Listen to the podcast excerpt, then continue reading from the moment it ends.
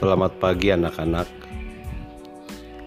Enam bulan sudah perjalanan yang berat kita lalui, situasi yang sangat sulit, di mana belajar yang seharusnya dilakukan dengan bertatap muka harus kita lalui dengan jarak jauh. Kerinduan untuk bersama belajar mungkin kita rasakan, tetapi kita masih harus tetap bersabar dalam situasi seperti ini.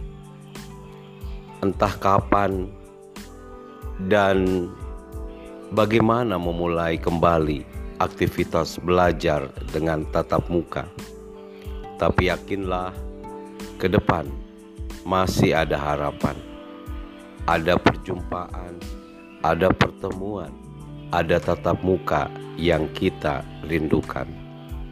Belajar di mana pun berada harus tetap dilakukan. Selamat belajar, semoga sukses.